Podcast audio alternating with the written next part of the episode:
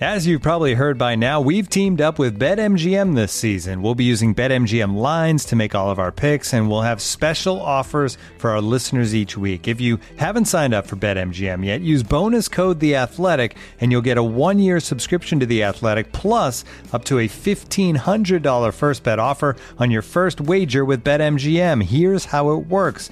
Download the BetMGM app and sign up using bonus code The Athletic. Make your first deposit of at least $10. Place your first bet on any game and claim your voucher for a one year subscription to The Athletic. See BetMGM.com for terms. U.S. promotional offers not available in D.C., Mississippi, New York, Nevada, Ontario, or Puerto Rico. Gambling problem? Call 1-800-GAMBLER. Available in the U.S. Call 877-8-HOPE-NY or text HOPE-NY 467-369 in New York. Call 1-800-NEXT-STEP in Arizona. 1-800-327-5050 in Massachusetts. 1-800-BETS-OFF in Iowa. 1-800-270-7117 for confidential help in Michigan. 1-800-981-0023 in Puerto Rico. First bet offer for new customers only in partnership with Kansas Crossing Casino and Hotel. Don't forget, if you haven't signed up for BetMGM yet, use bonus code The Athletic, and you'll get a one-year subscription to The Athletic, plus up to a fifteen hundred dollar first bet offer on your first wager. Hello and welcome to the TIFO Football Podcast. I'm Joe Devine, and I'm delighted to be joined by Seb Stafford-Bloor. Hi, Seb. Hi there, Joe Devine. How you doing? I'm doing great. Yeah, also, Uh, yeah, okay. I'm, I'm deflated, actually. Eh, yeah. Also, here is John McKenzie. Hello. How are you? I am flated. You are flated. Yeah, I'm a little flated. I had a baked potato earlier. But also, here, much better than a baked potato, is Kiva O'Neill. Hi, Kiva. Thanks. How are you? I'm much better than a baked potato. Are you happy about that? Yeah, But, quite. I mean, my new Twitter bio feels. baked potatoes are very good. Three of us had baked potatoes for dinner, so Yeah. we all like baked potatoes. We're all going to want to leave this room desperately about halfway holding on. the podcast. Anyway, fine. Well, listen, uh, lots on the docket to discuss today. England are out. France go through. Uh, Portugal, Morocco, Morocco. Story of the day. That's the one. That's the story. We should start with that. No, we'll start with England, and we'll come back to uh, to Portugal, Morocco. But that's very, very, very exciting. And also, we've got uh, points of bad a little bit later too. Uh, but uh, have you had a fun day generally there, Kiva? Yeah, I think the Morocco game was probably now the highlight. I went out into Trafalgar Square as well and met a few of their fans, and they were just absolutely overjoyed. So that was nice. Did you see Seb there? I think I, just might have missed gone you, about didn't I? 45 minutes too early. I got there and it was a kind of mix of Was tourists, you with the Christmas pyro? No, I was kind of, I got in, I got in sort of the Charing Cross side and it was just, it was, there was no theme to it. I, I was kind of imagining wild street parties with Moroccan flags and I just turned around and walked back to the office. Yeah. I should have stayed. Were there 20 lots of minutes. people there when you Yeah. got there? Were there? See my Twitter, loads of loads of videos, and it was good fun. Very, uh, very nice mood. Well, if you like good fun and a very nice mood, then you should visit The Athletic. TheAthletic.com forward slash TIFO. TheAthletic.com forward slash TIFO. I- Do you know, I never open the app and don't have a very nice mood, huh? Huh? Yeah? What, what, what have you read recently, Seb? Uh, well, the best thing I think I've read is is um, Alex Abnos and Jay Harris wrote a piece about all the Moroccan fans who were celebrating around the world after the quarter final. Right. So what I did is I kind of read it again and multiplied everything by about four to imagine what's now happening. Yeah. Because Moroccan fans are everywhere. They're kind of um, they're celebrating all over the world. It's fantastic. Yeah. And uh, yeah, they the guys do a great job of, of describing those scenes. So I have some half a. Moroccan, half French family. are Quite, ex- quite excited for them to be conflicted. Okay. And, okay. That is quite conflicting. Yeah. Yeah. But it's kind of a win-win. Yeah, I suppose, in a way.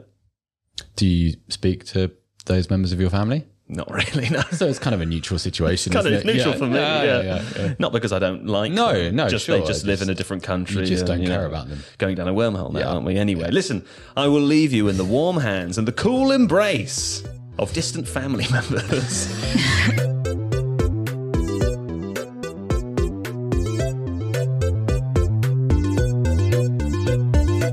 Yes, England won to France. Oh, there we go. It's all over, John. Uh, not for you, of course, because you're a neutral, um, which I feel like is worth saying uh, before you start to analyse the game.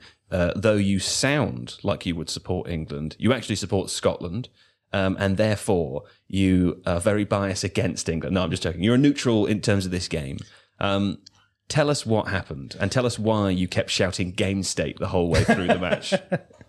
Well, in terms of the overall tactical battle between these teams, obviously the anti-Mbappe plan that was being bandied around in the media was um, was was Gareth Southgate's plan to deal with Kylian Mbappe, uh, and I think it was very interesting to sort of work out how that actually broke down in in the game. So, on the board in front of me, we've got we've got France. France playing a four-two-three-one here, and Mbappe plays on the left hand side of that, right? And Mbappe is very uh, lackadaisical, let's say, in terms of dropping back into into defensive situations. Right? It's not really required of him, is it? Well, that's the interesting thing because you would think that in a defensive situation, what would happen if you were going to play like a 4 4 2 block, which a lot of teams do?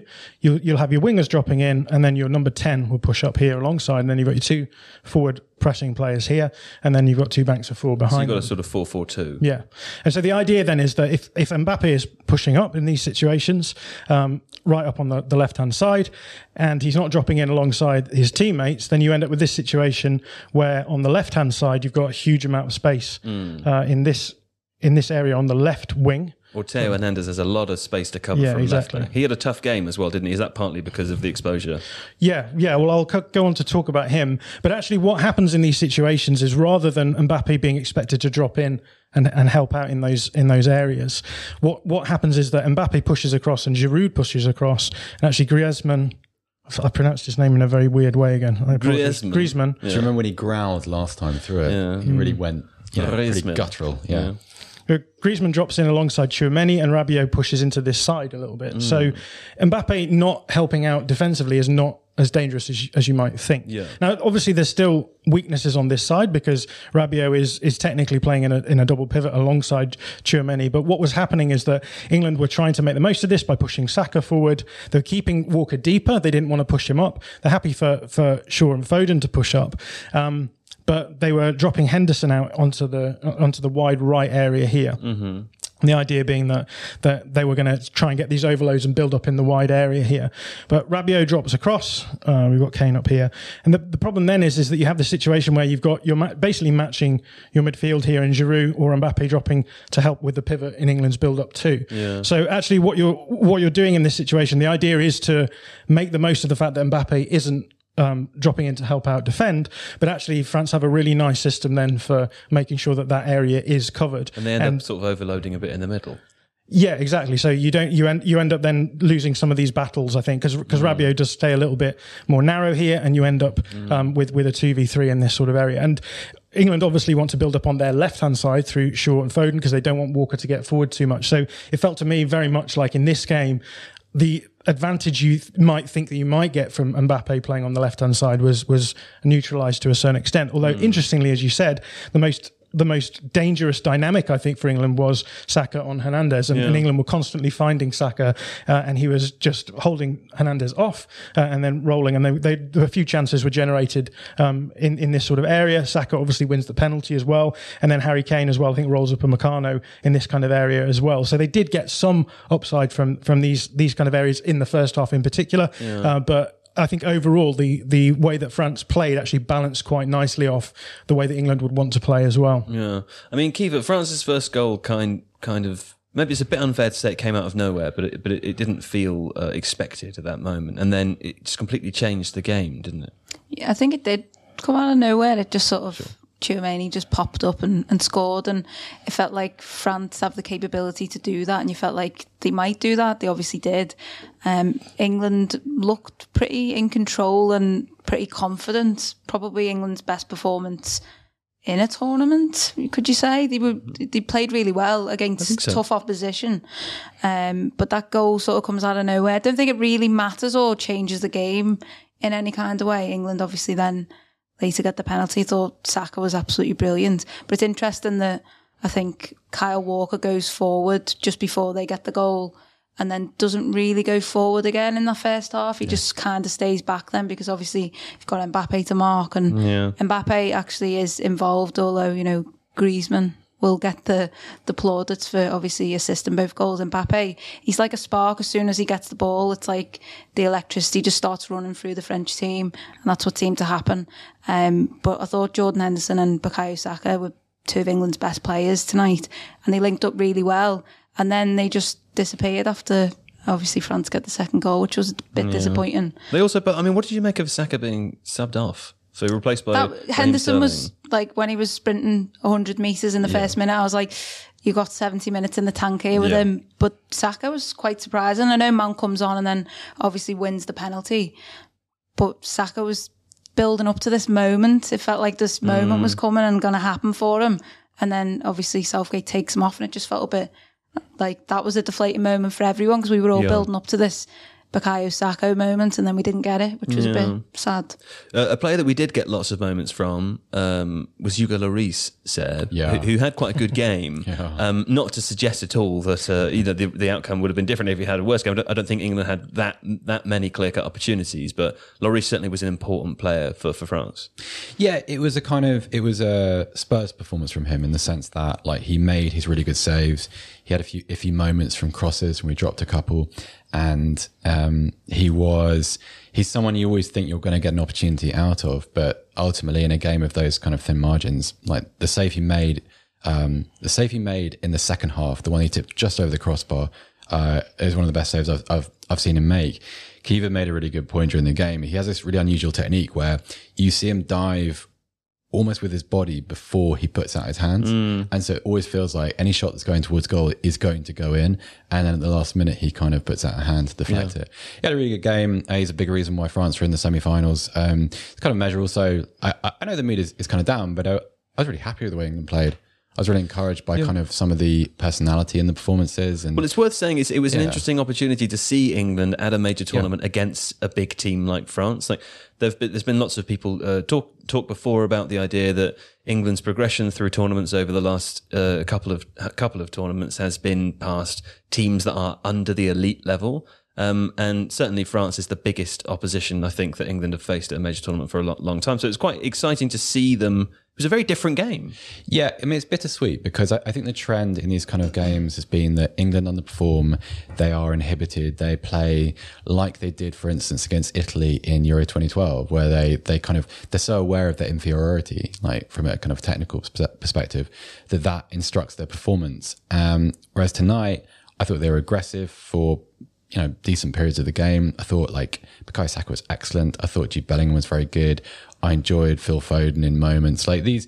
Like these are things you don't often say at the end of an England elimination. Yeah. Um, and I don't know. Like I, I just think it's one of those things where like, I, f- I think France are just a better side. I think England probably played a little bit better tonight. But the lesson is like you take your chances. That's a really trite observation. I, I understand, but it's the truth, and it, it comes up in World Cups again and again and again. Well, they again. also, I mean, they, they, John, they, they didn't create enough chances. Like if you take the penalties away, which obviously you can't, right? But presumably the non-penalty XG would show that I don't think there were really that many clear-cut chances in open play for England. Hmm. I agree that they were the better team, but less about taking chances and I think more about cr- creating them, is- isn't it? Yeah, so I've just looked at Opta's um, XG plot, and they have England at 2.4 expected goals. Now, 1.6 of that came from penalties. Now, obviously, as you say, a penalty is a legitimate way of scoring and it's a good way Sure. of, of getting chances. But if you take that away, I think it leaves what was it 0.8 expected goals from open play. Well, that's not even from open play because obviously chances came from from corners and, and, and set set pieces as well. Um, so yeah, the, but this is the way that England have played, right? This is the way that you can you can game the system in the on the international stage, right? If you if you work hard on your set pieces uh, and if you have players who are going to win, I mean, England won those two penalties and uh, and uh, will have to consider themselves unlucky to not still be playing right now as we record. Yeah. But I would say, like to go back, you asked me right at the beginning about game state, and I didn't really talk about. yeah. it. What is what is what is game state? What do you mean by that? Yeah, so game state just simply refers to the situation that a team are in at any one point in a game, and and and the the various um, uh, exigencies that might affect the way that they're playing. So um, obviously, England were one 0 down fairly early on. And that changes the way that England are going to play, and that changes the way that France are going to play. Because I think France came into this game expecting to try and get the first goal and then sit back and rely on the fact that they've got Mbappe, who's one of the best transitional players in the world, and and they know then they can you can worry about England's attacking play and then just sort of vibe out in in, in the wide left areas through Mbappe and and hope that you pick up a second goal to go ahead, and then you then you can be a little bit bit freer. Um, and I think that impacted the way that France played in, in the first half in particular. I think they were quite happy allowing England to have the ball. Um, England were trying to build up in, in wide areas. They weren't generating a huge amount through the middle. There was obviously some dangerous moments. We've talked about the Kane, uh, the Kane role of Upamecano, uh, and then th- there was the penalty situations as well. But I think France will look back on this and say, okay, a couple of silly head losses. So Chouameni Mm. jumps in a little bit on Saka, and then Theo Hernandez just barges through Mason Mount in a situation that Yeah. actually I don't think was very dangerous. That's that's definitely um, tournament head loss uh, territory. Yeah. Beyond that, they'll be fairly happy, I think, with with the way they played. That's the thing. Can I just interject quickly to just say as well? I think in the, in this specific game, whilst yes, a penalty uh, is stopping an open play opportunity that that you know might have in the in the context of the XG conversation, might, hmm. might might have a healthy dose of that attached to it, or might just be able to create a good opportunity. I think in this game, it's not really the case. Like we've talked, in, in fact, there's a chapter of the book, Seb, Yeah. about penalties and how sometimes they seem a, they feel a bit unfair because the likelihood of scoring from a penalty is about 78%, right? Versus where you win a penalty from and, hmm. and the context of that situation when you win it is almost always significantly lower than that. The Mason Mount penalty, Mason Mount's not getting anywhere near that hmm. ball. Yeah. It's not dangerous It's at all. It's a stupid crazy foul. decision. It is Saka a was penalty, running but it's like out of the penalty Yeah. area as well. He he could have got a shot away. That's but- never ever going to be a goal. As Same far with as I'm the concerned, Harry Kane that's non-penalty that's as zero point zero Yeah, yeah. zero xg there. So I think it's just um, I don't know. It's interesting, isn't it? But yeah, to come back to the game state, I think that obviously England then get back, then get back in through the penalty, and then I think France came out a little bit more in the in the second half, and they, they had that that period where they had a couple of chances in quick succession, got the goal, and then they sat back again and were a little bit more. If you look at the XG plot, it flattens out again after they score their second goal because they're they're not trying to go out and score. So being two one up changes the the way they're approaching the game. I think it's a pretty risky way of playing sometimes, but it's worked out for them in this occasion, and it was only Harry Kane yeeting a penalty over the bar that that stopped them from from suffering from that. What did you make of that, Kiva? I mean, he'd already scored one, stuck, uh, you know, stood up to take the second, put it the same way, and hit it over the top. I felt really confident in him. And we were chatting, and I, you said a lot of the time when he takes, I mean, all penalties are pretty pressurized situations. I don't know how they do them. Um, but you were saying that sometimes he goes down the middle. Yeah, it's, it's one that he likes. I mean, he's he's such a good ball striker normally that like he's he's pretty reliable at finding the corners. I always think it's really tricky when you have to take twice in the same game, and also the added complication of Lloris being his club mate. I always felt as if like that's the kind of that's the banker penalty. It's the high percentage one, isn't it? And um, I don't know. It's um, I have seen him do that before. He missed a penalty very similarly at Southampton a few years ago. Um, we just got underneath it, and he struck it well enough, but it was nowhere near. Um, it's really unfortunate for him as, as well because I, I think he actually played pretty well. Um, but obviously the headline is going to be a missed penalty. But then, like, what do you do? Is it's, it's got to be in those moments after the penalty's given. It's going to be so easy to to just get in your own head, thinking, "I've gone down that side. Do I go there again? He's my club mate. What's he thinking? Is he? Quite a weight as well. It was away, and that's fine. Like that's something you have to deal with. That's just part of it. But it adds to the pressure, and um, yeah, it's complicated, and you've got to be emotionally, you've got to be so resilient. I reckon to to deal with Yeah. that. I mean, one penalty is bad enough, right? But Yeah. Part of me thinks, do you put Mason Mount who wins the penalty on the penalty, almost just to mm. take that pressure off Yeah. Kane? And if he misses it, all right, he's just come on, and then everyone will be like, why didn't Kane take it? But if he scores it, then you know we're not having that conversation. But Harry Kane scores penalties, and he always blasts them into the top corner. Goalkeepers can't get near them. That's what he was trying to do, and it just didn't come off for him. These I think the second happen. penalty always adds like a level of psychology that you don't get with just a single penalty. Yeah. Um, and so It was like our second game of chess after I beat you in the first one.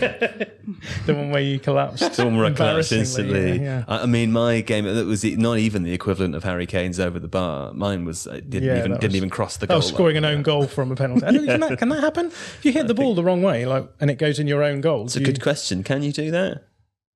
But that was basically what you did in that, law, in that in that chess game. That's why I did in that chess game. I don't know. Yeah. I don't know. Interesting. Um, the other thing I was going to say is that we've barely seen any players who take penalties in this World Cup go high with the ball. Um, and there's been, I think there's been some conversation about the ball being a little bit lighter than maybe previous balls. And I think when you're in that situation, a really high pressure pressure situation to keep your team in the game, and you go high with that added adrenaline that you have in those situations, it's so easy to get those fine margins wrong and, Yeah. and go high. Um, so yeah, but again, it's it's it's a horrible situation to be in. I've, I've been in like amateur games that just do not matter, Yeah. and had to take penalties where You where good at feel- penalties? I never missed a penalty. Really? this is embarrassing until Bruno Fernandez. until one game John McKenzie. Where I missed two penalties in the same game, Uh-huh. and I never took a penalty You after Martin. Palermo'd, really? You never took a penalty I took again. a penalty. I won a penalty and took it to get. To, this was in. This is ridiculous. This is for, for my college at university against the comparative college at Oxford. So it was like a varsity game. Obviously, it's not important at all. But like, I had a, I won a penalty in the last five minutes. It was important enough for him to bring it in up. a. Yeah, Yeah, yeah, yeah, I won a penalty in the last. Where was five it again? Say where it was again. Yeah. Go on, go on. Varsity. What does that word mean? That's mm. quite. That's that sounds quite historic. What, what doesn't is it? university? Is that a, a Anyway, I type won, of I won a penalty in the last five minutes of the game to win the game. And I clacked it and it hit the angle of the post and bar, bounced down, like just in front of the line, and then was oh, cleared. Oh, yeah. And we went through, played extra time, and then went to penalties. No one else on my team wanted to take the one of the penalties, so I was like, "Fine, I'll take it," and I yeeted it over the bar. You yeeted it over I, the bar. It, I have never felt more pressure than I felt in that moment. Yeah. because my mind went blank. I was just like, "I don't know what I'm doing here." I was just like, "I'm just going to hit it as hard as I can." And how did you Boom. feel after? Oh, I felt awful. Joe. Did you? Yeah. Yeah. Hard to describe how bad I felt. Hard to describe. Mm. I've got this real urge to like look up your university football history on Wikipedia. Is there like a page for it? Uh, I feel there like is there right should now, be. there will be No, tomorrow. I'm He's afraid- been trying to write it for quite some time, Kiva, but they just keep rejecting it. There you go. Okay, well, listen, let's talk about France a little bit. I'm sure we can talk more about England after, but um, what did they do well, Seb? Because they won the game. They did that hmm. quite well. I felt like, I mean, we, we have talked about him before, but I felt like Antoine Griezmann's like performance in open play. Forget the assists, like his kind of ability to receive the ball. And I, I think, despite England probably being having the better chances, I think like France's authority over the game was slightly more pronounced at times, and that there's a big, you know, Griezmann does a lot of lifting in that area. Um, and it's not stuff which catches your eye. If you go back and you were to kind of watch a supercut of Griezmann's performances, performances, his um, his passes and you know his retrievals and his receiving positions, um, he does a lot of the stuff that we praised Croatia for last night, which is takes a sting out of the game, eases the pressure. He's like a little bit of a pressure valve, which is so interesting to me because it's a reinvention of who Antoine Griezmann is as a footballer. Because I always think of him as a kind of a, an attacking player, and his, and I think of his goal scoring and his kind of um, his flamboyant attributes. yeah. Um, so I enjoyed that. I felt like, I mean, all the way through the tournament, I kind of thought that France would win the World Cup, and depending on what happened to Brazil, probably a decanter. And I, I, I still do back them against Argentina.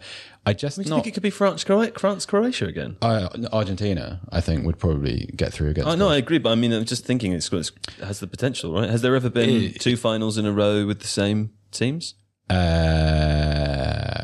I do not know the answer to that. There's probably uh, there might be a Germany Holland somewhere in there. I'm not sure. Is there I'm a vamping so I can try Argentina and think of a- Netherlands final? Yeah, because they would they'd have been 78 Yeah. and What about the following one? 82 and Brazil winning. that one. 82 Brazil. I think it seems like we can look this up another time. 86 I we reckon. could probably do that 86 and 90 would, that would probably be a That's what people are saying. of- okay, yes. Is that so- Italy, Brazil? Um, no, that would be uh, 90s Argentina. Laszlo Germany. saying Germany, Argentina, 86 and 90. And then in 86, Maradona, um, Maradona inspires Yeah, it's- Argentina to beat Although Germany is in the one of them like West Germany and the other one not? Yeah, West Germany. They're both West Germany. Okay, Um, okay. but yeah, anyway, anyway, anyway, anyway.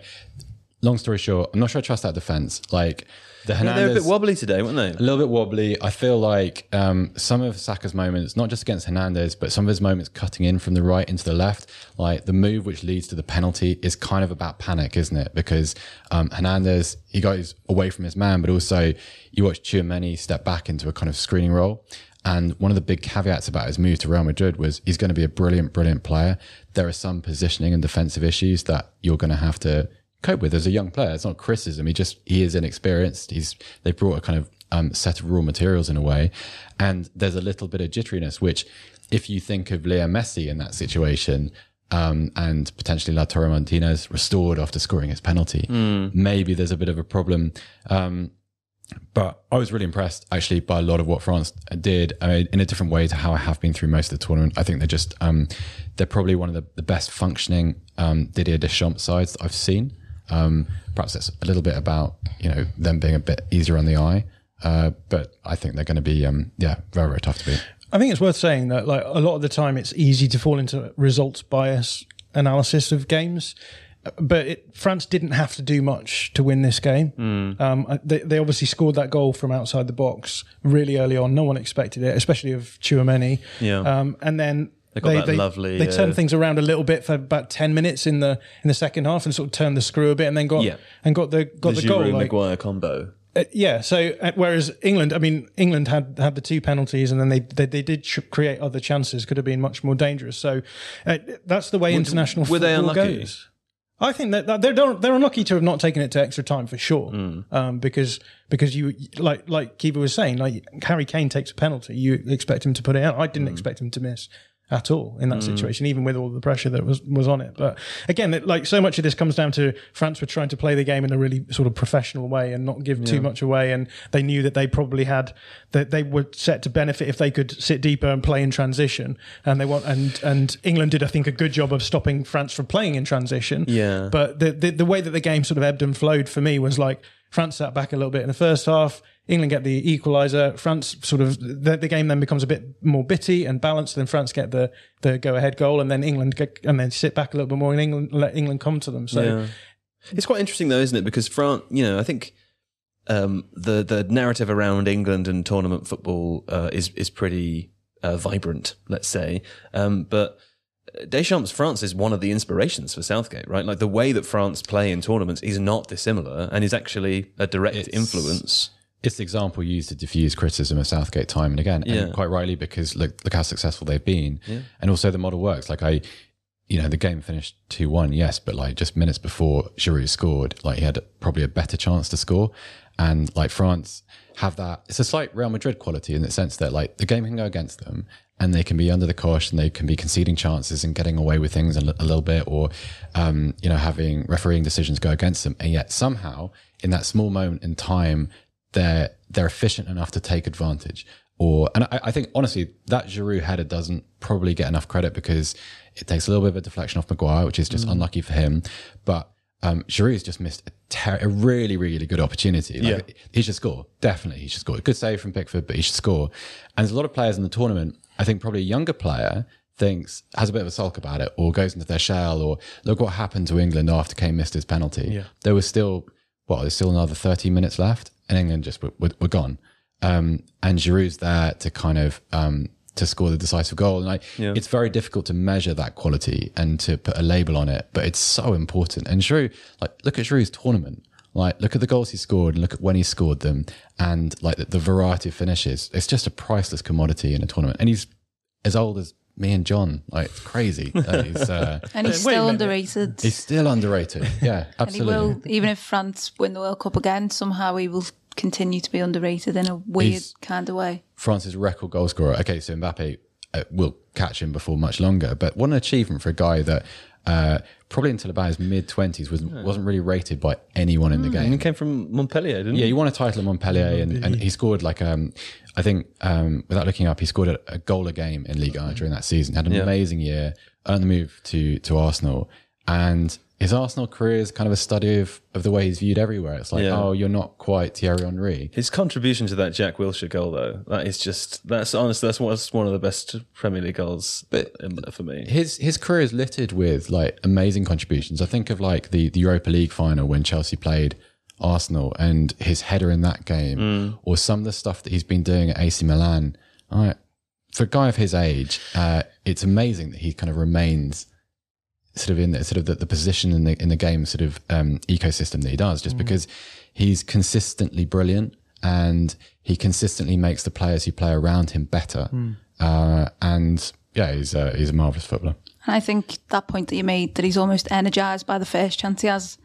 And England in that moment to maybe just sort of switch off a little bit, like that was their big chance. They're not going to get a bigger chance than that. And then a minute later, Yeah, they pretty much do. And Giroud was just there to. he takes it, and I think it goes in regardless of the deflection. Maybe it goes in, you know, but it's just it's a good, really good, strong header from not very far out. I don't think Pickford ever has a chance. Like it, the the the Maguire deflection matters, but um, it's a great contact nevertheless.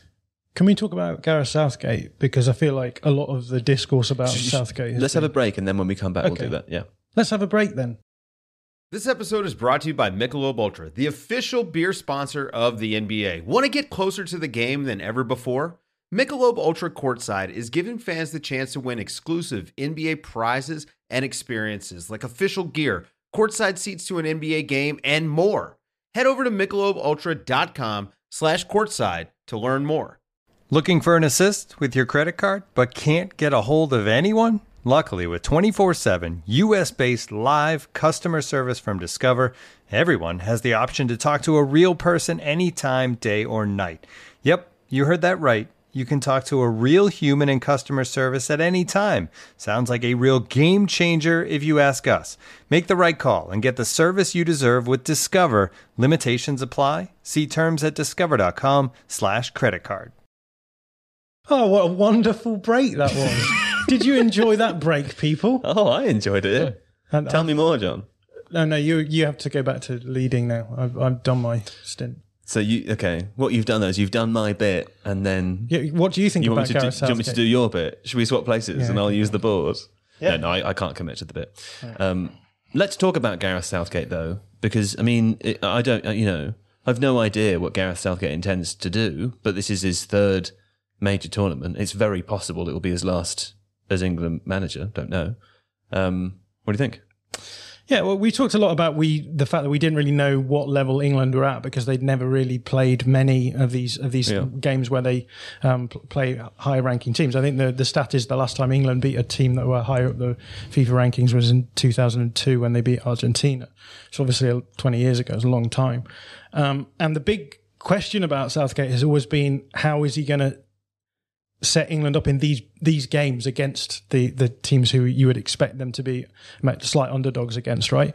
And in this in this respect, like in this game, we, you've already mentioned that Deschamps and, and Southgate is similar in that they're, they're both going to they both want to sort of play very passive, um, fairly risk averse football and rely on the fact that they have better talent than than the opposition. That's what that's what happened to France today, right? Their talent won them the game. But I I guess for me, like I felt as though I wanted to see more from England in terms of we talked about build up at half time, um, and on the board again we we talked about how.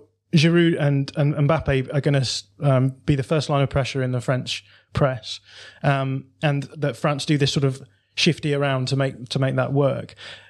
In in effect, these two are just the two worst pressers that you'll you'll see. You're talking about Mbappe and Giroud. Yeah, Gi- Giroud and Mbappe, like that, that first line of pressure is super easy to get around.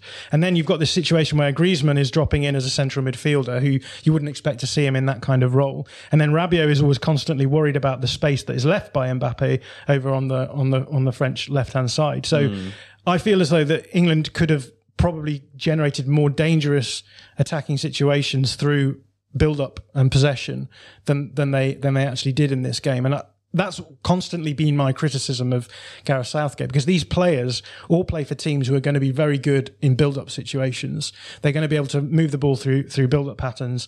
And I think for me in this situation, there was a big chance for England to actually cause a lot of problems to France because France Yeah. do have Deschamps who who isn't doing a huge amount of like technically tactical stuff. So, keeper, let me ask you this then. Based on what John has just said, let's say uh, hypothetically Southgate were to leave. A, who do you replace him with? Because it's not like there's loads of uh, excellent coaches just sitting around, right? And B, given how uh, little time a coach really has with an international team, what do you think the expectations should be in terms of the style of football that England play? Because John makes a fair point. They they do have a, a, large number of very talented players. and those players are really young as well. So this Yeah. team, I feel almost not strongly enough about Southgate and like whether he should go or stay. I don't really know. Like let other people decide, I guess. But I, I just feel like he's built this togetherness. But this squad is young and is going to go forward. And you know, this is probably England's best performance at a major tournament that I've ever seen, and probably for a long time. Whether you know he stays on and they build towards that Euros, and then you know but i just i don't know where this goes and i don't know sort of like what is the mood right now? Do people want him to go? Do people want him to stay? Like i i just don't know. He's not someone that would massively inspire fear into opposition i don't think france tonight would be thinking like oh tactically england are going to like do something crazy or i don't think he's that kind of manager that you necessarily if he's a, if he's a manager at a club and you know your team are playing against him i don't think you massively go oh no but he's done such an amazing job with this england team so you kind of wonder who who gets the job after him and what kind of manager they, do they go for? Do they go for someone, you know, who, who plays a little bit more attacking or I just, I feel a bit, I feel like a lot of people feel this way right now. Like kind of like what, where do they go? What happens next? It's interesting because also to, to Kiva's point of where do they go, it's not like it was in the past when, you know, the England job was a kind of coveted job and that you might be able to go to the top, the first division and, and offer it to any of the managers It's there and they would step job it up. Uh, It's definitely a lesser job. Yeah. Like, you know, I remember thinking a year ago, well, Graham Potter would be a good English manager, wouldn't he? Because, you know, why not, right? But like Graham Potter is now the Chelsea manager. And you have to be honest, like, taking the England job, but particularly if you are not in English and therefore you don't have like a necessarily mm. a, fandom of the team, it's a, it's a it's, it's not even a step down; it's a step into a different dimension, right? Yeah, I, I, I think so. And also, like to make your reputation as a coach today, I think you have to be active in a day to day sense. Yeah. I think you need to, for your ideology to um, to become public and for people to kind of seize upon it, you need to be competing in the Premier League or you know. Is it also what defines a current coach as a good coach? Like the areas that they make a difference now, the areas they focus on, are, are not to be found in international football, right? Yeah, absolutely. And I, I think it's a, I think international management is kind of a loco in parentis situation where you're you're borrowing players, you're trying to meld people together in a very short space of time. What does that mean? It means that you're kind of like a, A a, temporary loco- parent. So like if you're like like a guardian, aren't you? What did you say there? Loco in parentis. Loco in parentheses. in the place of a parent. Yeah. Um, I see. it means that so whereas a kind of a I always feel like when you when you get to an international tournament or like important international like Nations League games, I feel like there's always this caveat in the background about well we've only been together for a week or two weeks or three weeks or you know um, club systems you know are, are more important. They're difficult to break down and we've got cliques in our squad. So the, all of this stuff is kind of um, it creates a very murky context by which to judge a manager. And I feel that doesn't suit like if you if you aspire to be at the top of your profession in football, it doesn't really suit you, does it? To kind of operate in a, I mean, how many how many how many days a, a year do you get with those players? Like, what do you spend your time on if it's not on the training ground? Like, how do you build the kind of um, the cultish following that so many top managers acquire? It's really hard, and I. It's also with England, it's kind of unprecedented this situation because we had okay, so Glenn Hoddle leaves the England job in '98 because of comments he made to Matt Dickinson about disabled people. Sven Goran Eriksson leaves because um, his relationship with the Football Association broke down. Fabio Capello resigned in protest at the treatment of John Terry. Um, and um, Sam Allardyce had the um, resigned in, in the wake of the Telegraph rev- revelations and the kind of the the pint of wine saga, right? so you've never really had the same situation in the kind of modern era where you're saying, right, is your tournament performance good enough, despite the fact that you get on with all the players? Seemingly, you don't ever really hear any kind of disgruntled stories about Southgate. No, they like him. They really like him. Young players, especially, seem to like him. He dresses really well. Yeah, well, you- you've never had the kind of like the. Remember when David Bentley said what he did about Capello and him and Jimmy mm. Bullard wanted to become the jokers in the squad, and Capello, you know, didn't really go for that. And um, Rob Green said that after his mistake in Rustenburg in 2010, Capello didn't talk to him for the rest of the tournament. Like, so you never had that stuff. With Southgate, he's liked people um, respect him within the squad. The players seem to really enjoy working with him.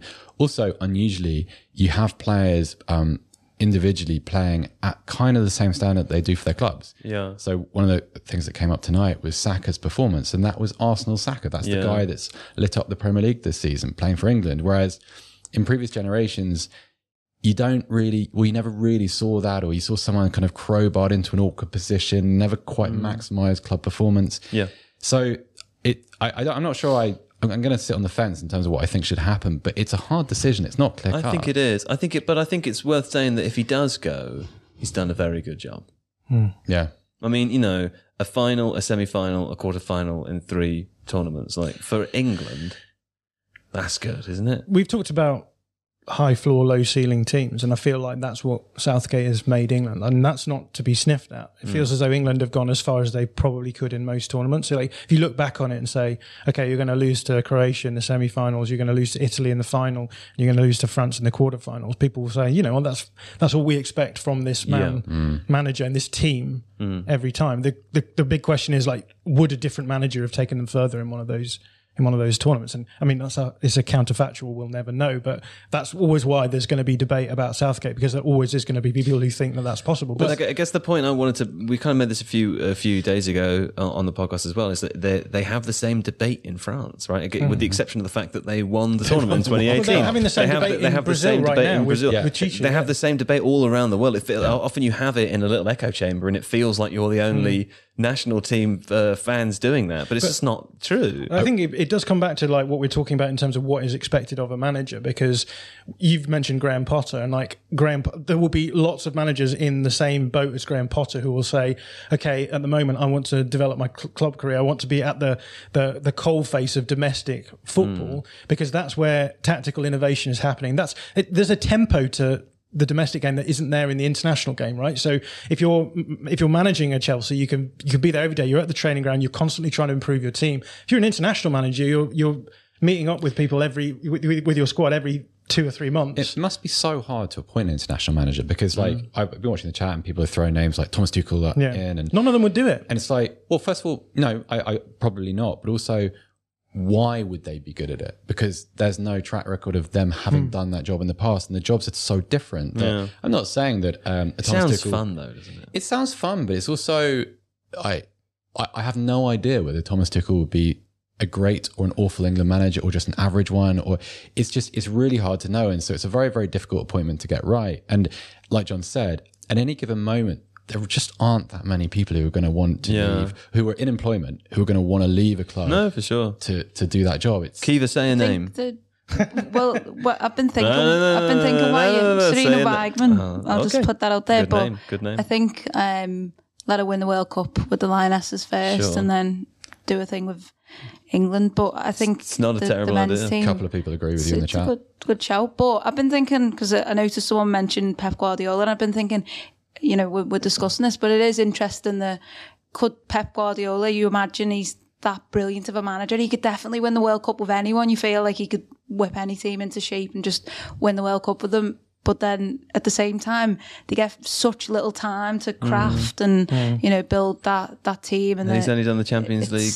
with Barcelona, right? I mean, that would be the big criticism about Yeah, Guardiola, you know I mean? is that in terms of like the Premier tournament, he can't do it with just any other completely different jobs. Like Mm. Pochettino is another name I think that will be probably maybe doing the rounds as well. The the irony here is that the two probably the two best tactical managers in the tournament have, have been knocked out. In, Yeah. in Luis Enrique. Hansi Flick and Luis Enrique. And Yeah, sure. Again, that's like we talk. I talked about England being maybe like a high floor, low ceiling team, but y- you feel like with Spain and Germany, they're high ceiling, maybe low floor teams, and that's the the issue, right? If you can't get your team through those lower rank games where you're going to play against sides who are just going to sit deep and cause you problems, then it doesn't matter. Like you can maybe they would have maybe either of those two teams if they if, if Spain had got through past Morocco, if Germany had got through into the knockout stages, we, they could still be in the tournament right now. We would probably be talking about them as the favourites, but because they couldn't break down those lower blocks, because they didn't have the time to be as tactically, you know, subtle as, as you might need to be at that level, then it doesn't work. Triffin uh, Tart in the uh, chat says international football shouldn't have managers. Just let the 26 players figure it out. I quite like that idea. fun, yeah. That is so Very I fun. quite like if you had one World Cup where there were no coaches allowed,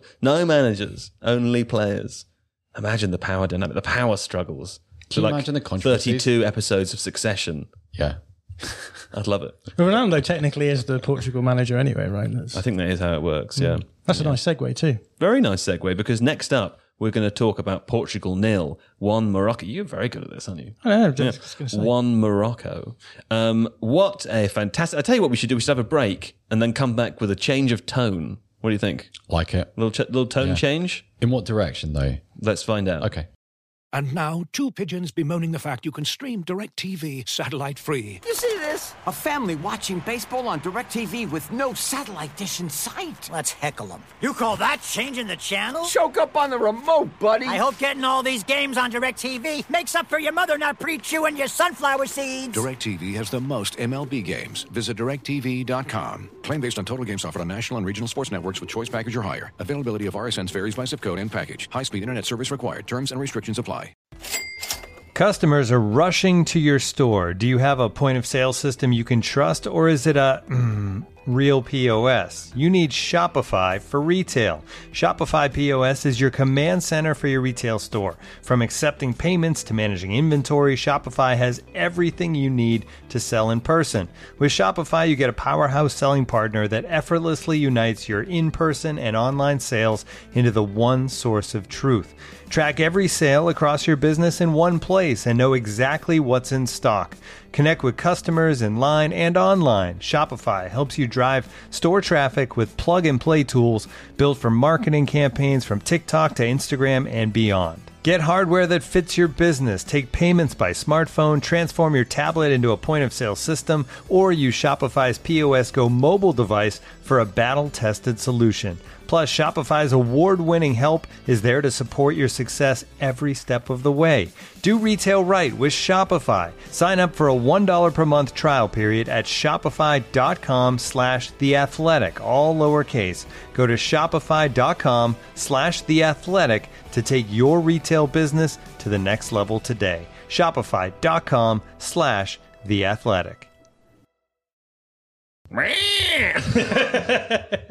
Whoa! Portugal nil, one Morocco. Am I right, Kiva, in thinking this is the first time that an African nation has made it to the semi-finals of the World Cup? Yeah, I think you you're definitely right in thinking that. Oh, it's exciting! Massively exciting. I think they've got the whole continent of Africa now behind them, and a lot of other people of England haven't gone out.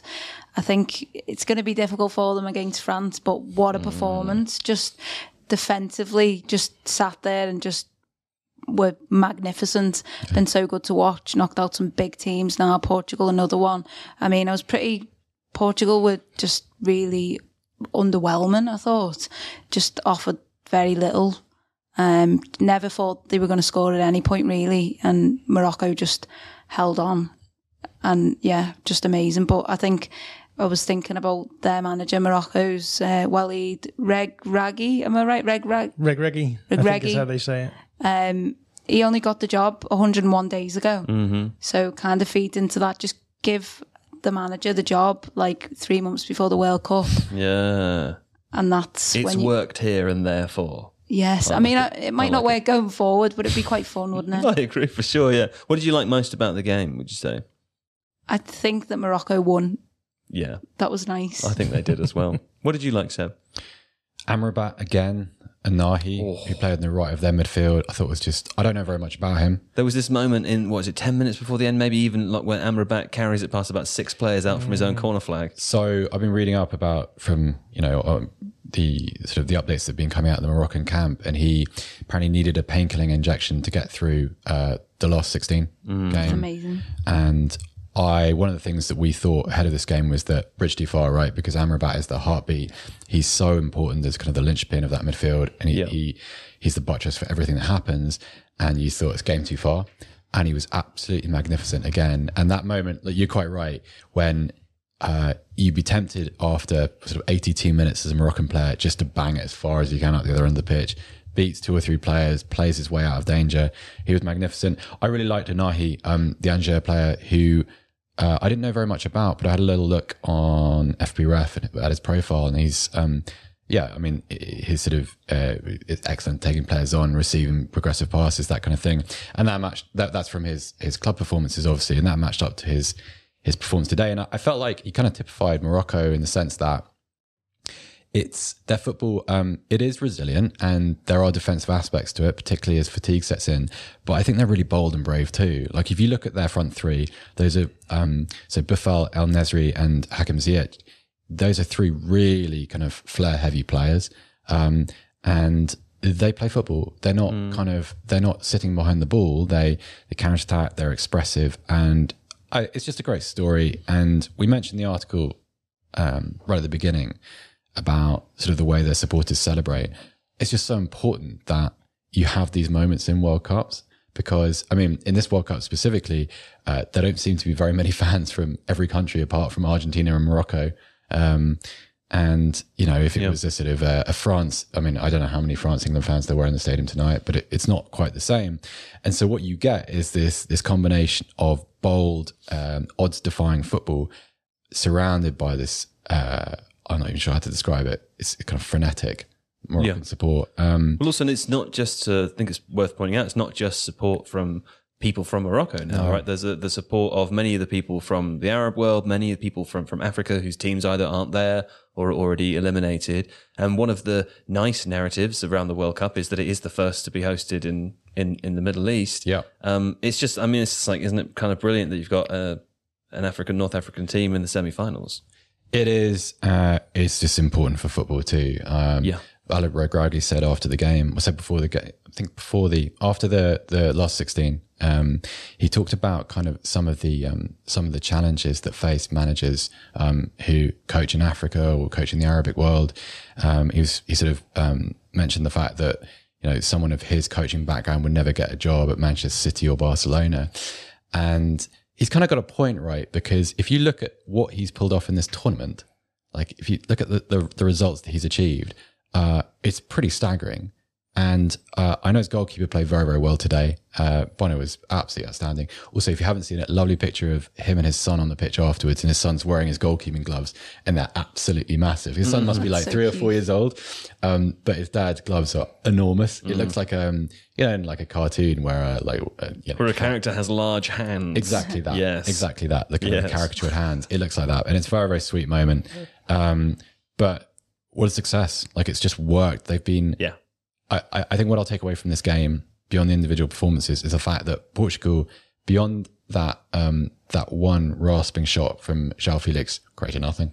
Sure. Like they were just contained despite on came another attacking player, uh, like you know, uh, Leão came on and Ronaldo came on, and like this kind of revolving door of world class performers. Yeah. and the door stayed shut. Well, let's talk about the shut door, John, and how sustainable the, the idea is. I mean, I asked you um, not long ago, can Morocco beat France? And you said no, but then also they shouldn't have beaten Portugal, and maybe they, you know, they may, like we didn't expect them uh, to win against Spain.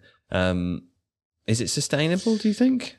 I think the big worry for me is whether or not they're going to remain fit enough and Yeah. have enough players available to them. So you've got players dropping out. You've got obviously the the amount of energy it requires to play this style of football is very high. And I think in the second half in particular, we saw like the, the first half was incredible. Uh, we saw the the Walid Regragui approach at its finest, and it's just it, it just seems absolutely seamless to to the, the, the low block and then the the counter and and their ability to to manage the game to fall back into that low block, which is this is the the ebb and flow of this kind of game, right? It's you you sit- you sit deep, you absorb the pressure, and then you pick your moments to go forward, and it hmm. requires a huge amount of energy, a huge amount of intelligence to play that way. And then in the second half, we saw it sort of looking a lot more raggedy, and and, and by the end they dropped to a, a back five, and they were sort of Six holding in the end, wasn't it? Yeah. So, um, but I, I think it's it's important to recognise that this isn't just boring low block football. I think a lot of people said, "Oh, wouldn't it be great if Yeah. Morocco did a Greece?" And I just think that's very unfair to what this team are doing because this team has a system. They have um, they they have their their low block, and that their low block is very interesting. And they also have the players to be able to expand and, and, and counter attack. Just to be specific, you're talking about uh, Charlie Jones, the producer of the Totally Football Show, aren't you? Should we should we stir the pot a little bit? Get a He- bit of yeah. a. Uh, I mean, he's using. Let's be fair to him. He's using a turn of phrase there, which Of is course, you know, as winning- they do on the Totally playing. Football Yeah, Show. exactly. You know what I'm saying? But only- the only the inferior truth here. podcast to to this one is that. Oh, We're the truth. We've, we've been watching the football yeah. with them. It's fine. Do not listen to the others. It's fine. We're the prophets. Go ahead. Can I talk about pressing? Please do. I love it when you talk about pressing. Thanks, man. Um, so, uh, what we've seen a lot of in um, this tournament, weirdly, is is uh, an approach to pressing which feels a little bit outdated, and that ap- approach is to to funnel opposition players into the middle. Um, to, to then spring pressing traps. So here you might expect if um, Portugal are building up with the ball here, let's move all of these guys out of the way. Um, they're building up with their back four. So we've got a back four here.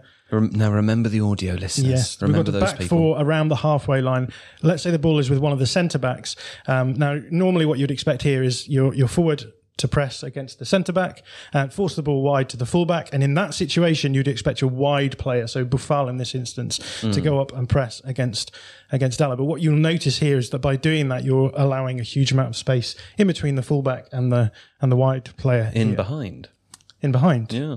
Yeah, so um, a lot of teams in this tournament actually um, have have liked to do this because it forces the ball inside, and I think you can go player for player, and it's just an easy way of doing a, a pressing system. But actually, what we've seen uh, Morocco doing, and I think this is because they they recognise that a lot of teams in build-up phases are going to be much stronger in the wide areas because you, you know you can uh, you can overload in the middle, you can push them wide, and then you can have double doubled up like fullback winger uh, on the same player.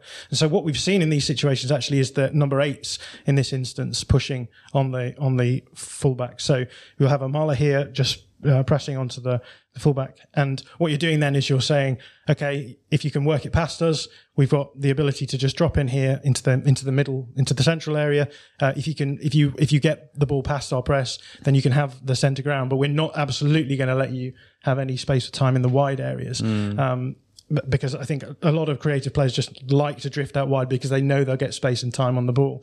Uh, and this approach has just been super um, important for them. So the eights push up, really aggressive press, um, and, and opposition teams just have not been able to actually cause any problems from, from these sorts of situations. One more point about the coaching. Like, if you think about the stuff that Morocco have lost in this tournament, okay, so Saiss had to go off injured in the first half. Um, Aguerd was injured in the last game.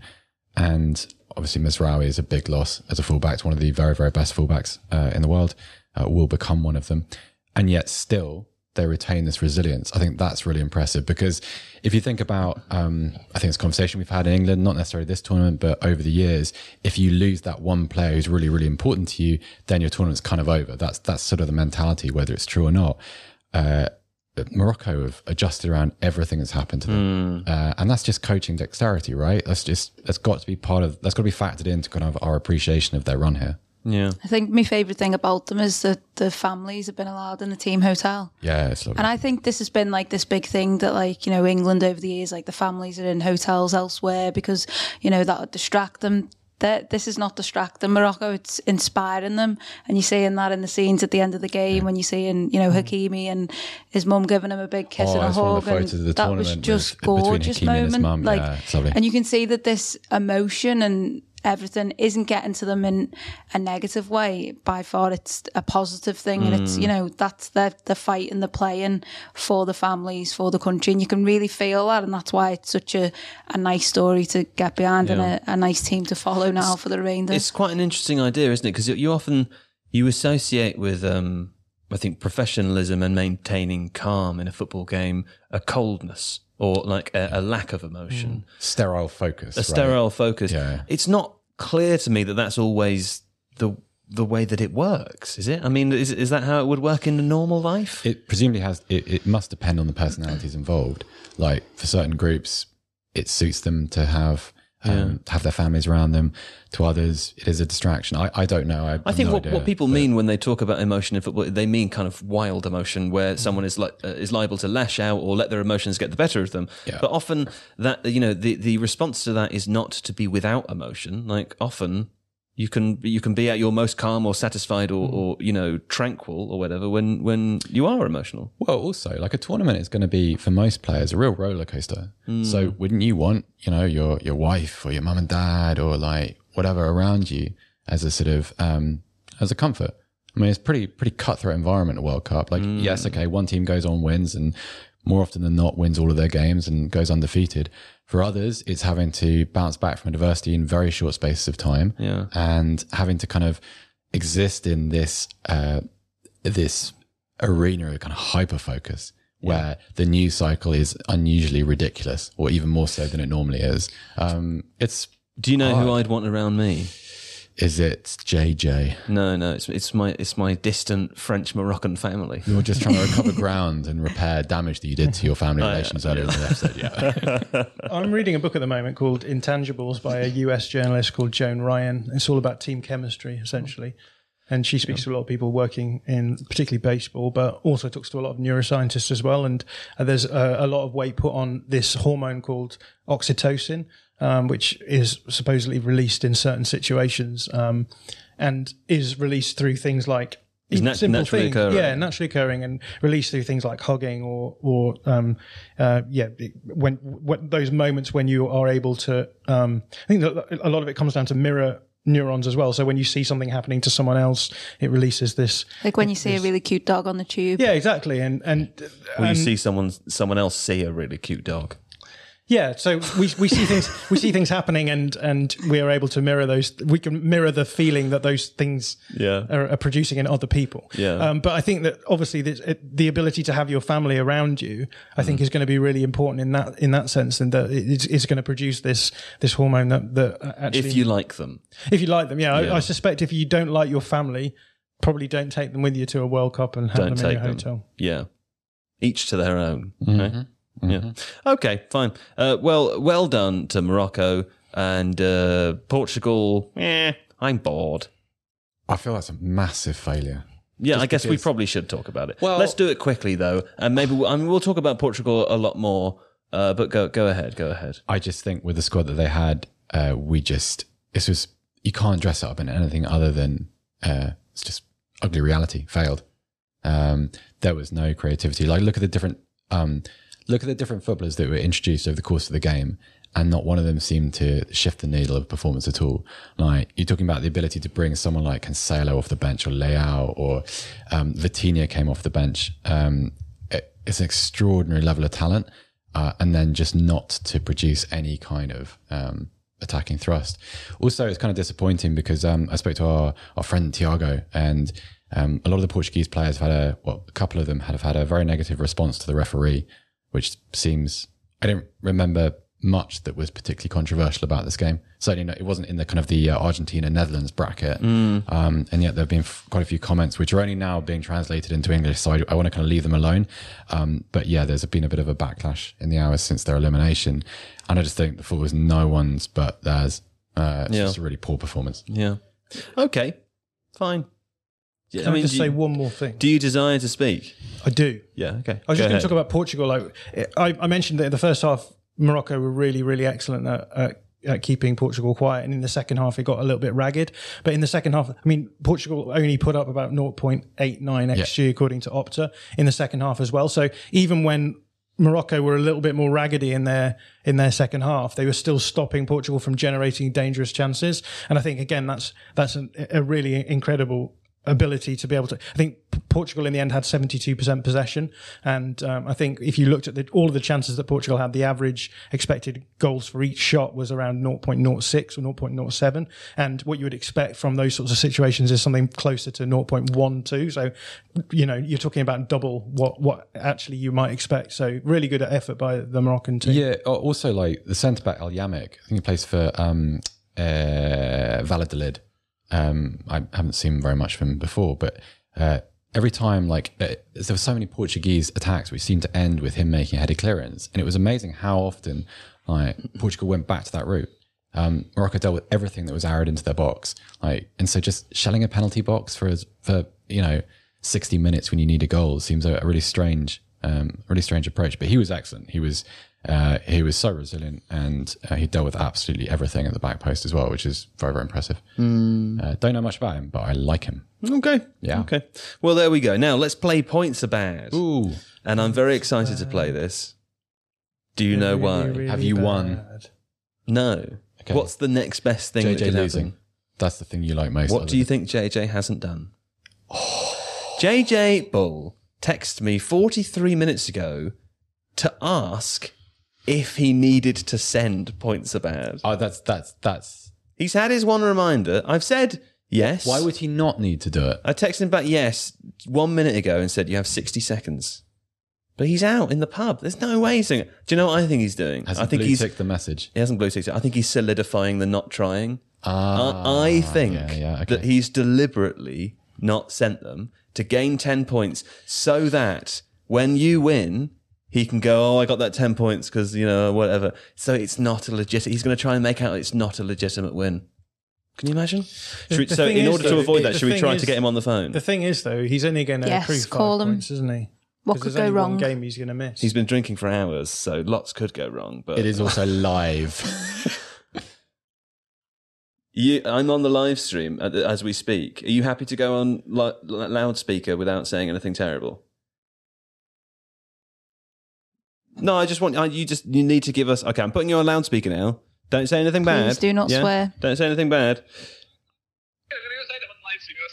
Yeah. Okay.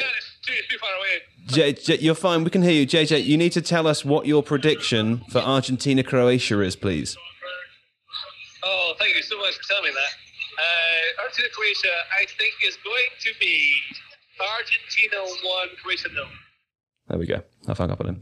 Argentina one, Croatia nil. But Felt a little was bit like JJ phone a friend, though. Yeah, it was a little bit, wasn't it? Is, is was JJ supposed to be? It doesn't matter if he was supposed to go first because the alternative is you win and he pretends it's not a legitimate uh, contest. And we don't want that. We don't want JJ's we, definitely in the pub now, still chatting to you, by the way. that would be fun. That'd be fun for him too. You know, I'm a nice person to chat to. Fine. Listen, let me tell you the results from today. Uh, JJ Bull uh, was not supposed to go first. He was supposed to go last because he had a very, very good day. So if one of us And goes he- for Argentina one, Croatia nil, does that mean he gets five points? He sent us three. He's now sent me three, so we can change them if we want to. Um, but uh, thank you for that. There we go. He says he promised he'd written it down, but maybe I guess he hadn't sent it. There we go. JJ Bull wins the day with only two points, one point gained on each game there. Pretty impressive day from JJ, obviously trying today. Uh, Seb Stafford-Bloor, you're second with three points added. Uh, three points all added in the Morocco-Portugal game because, of course, you got a perfect score with France-England. Congratulations. Thank there. you. Well done. Thank you. John, you came third with four points, just one off in the England game. f- Uh, three added in Morocco, Portugal, and I came last with ten. I can't believe that your 5 0 prediction for England didn't come through. Though, so. I picked up four points on my uh, three-two Portugal prediction, and I picked up six on my five 0 England prediction. So I think it might be curtains for me at this stage. But JJ's given us his prediction. Let's see. Uh, you've pro- both probably forgotten what it was by now. It was Yeah, one. I've nil. definitely forgotten. One nil Argentina. Great, there we go. Now everyone's remembered again. Uh, me to go first. Go one nil. One nil I mean, I could go 1 0, One nil Argentina. and you guys would have to guess. One nil Argentina. I think it's going to be 2 1 to Argentina. Um, John, you're next. This is horrible, isn't it? Because they like draw. They always draw. That's the thing, isn't it? They go to You can, penalties. you can guess the always draw. Yeah, but guessing and draw is boring, isn't it? I mean, yeah, but like also, you do need to do well. There's not many opportunities for you to do well anymore. There's this. is- This is I have to do well. this is one of the final. You're telling me that points are bad, Joe? At this late stage in the competition, Check your contract. This John is one of McKenzie. the final four opportunities for you to, to gain to gain. well, I, before this I wasn't trying, but now that you've told me that points are bad, Just say one one. Come uh, on. one-one. There we go. Exactly. Seb Stafford, what do you think? Uh, one nil Argentina. you think one nil Argentina fine, which means JJ is now a nil nil. That was his second choice, which again is very trying. That's very trying. Um, that's it. I can tell you that the grand totals after day twenty one. I'm in last place, obviously, with 144. it's fine. Did we listen to the song? Oh no! But we'll, So- listen to, we'll listen to the song afterwards as the Okay. outro. Should we fade out yeah, the song? that's all Yeah. I came here There's for. two people here the today that are better at my job than I am. That's good, isn't it? I've been waiting to listen to the song, so In which case, you should also read out the final ones of these. So I've read my score. Next up is John. one, three, four. Oh, one, three, four. That's not bad. I'm ten ahead of you. You're 10 ahead of me. Oh, wow. Yeah, then the, it was uh, yesterday. quite there was close, a 10 wasn't it? point gap between first and last. Now there's a 10 point gap between fourth and third. Uh, next up, we have. One hundred and thirty-one. And it's JJ in second place because Seb Stafford Bloor in first place with. One hundred and twenty-eight. Oh, Oh, lovely. surely That's- no one's listen, coming well back. It's a three point game. No one catch him. 4 Don't games left. do that. No one can you're, catch you're you. trying to sell You're so me. safe right now. Listen, what you have to do now is hope that JJ goes first or goes ahead of you. Yeah. Right? And all you have to do is choose things that are less the one one away from his prediction. So even if you both pick up six, the worst thing that could happen I is that John want to can resort sneak in. that. Someone in the chat has pointed out that had Joe failed to give any pop scores for this last set of games, he would still have had the same amount of points. so you might as well not play. Yeah, that is true. Isn't it? that is true. but it's all about the thrill of the game. It is. It's I, the I think the game. it's the taking part that counts, not let's, the winning. Let's uh, get our headphones ready. Um, and uh, while we do that, I will say uh, thank you to uh, oh, thank you. uh, John John- John There he goes, John McKenzie. Hope you, hope you had a nice time. Thank you. Yeah, I had a lovely time. Thank you to Seb Stafford-Bloor. I had a very nice time. Thank you. Uh, a special thank you to Kiva O'Neill. Thanks for having me again. Round of applause. And round of applause, yeah, yeah, yeah. And thanks to the production suite of Don and Jamie who are going to outro us now. Oh, thanks to editor Nathan who's back. Thank Christ.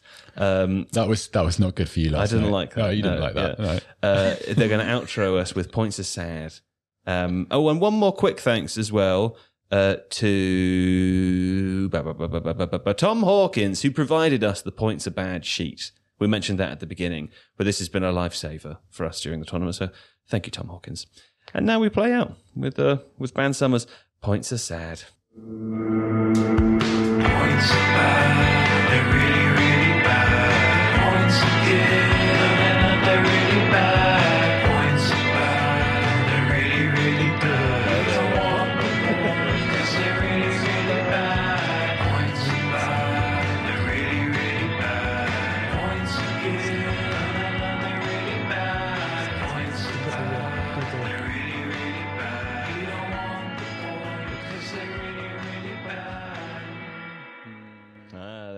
Nice.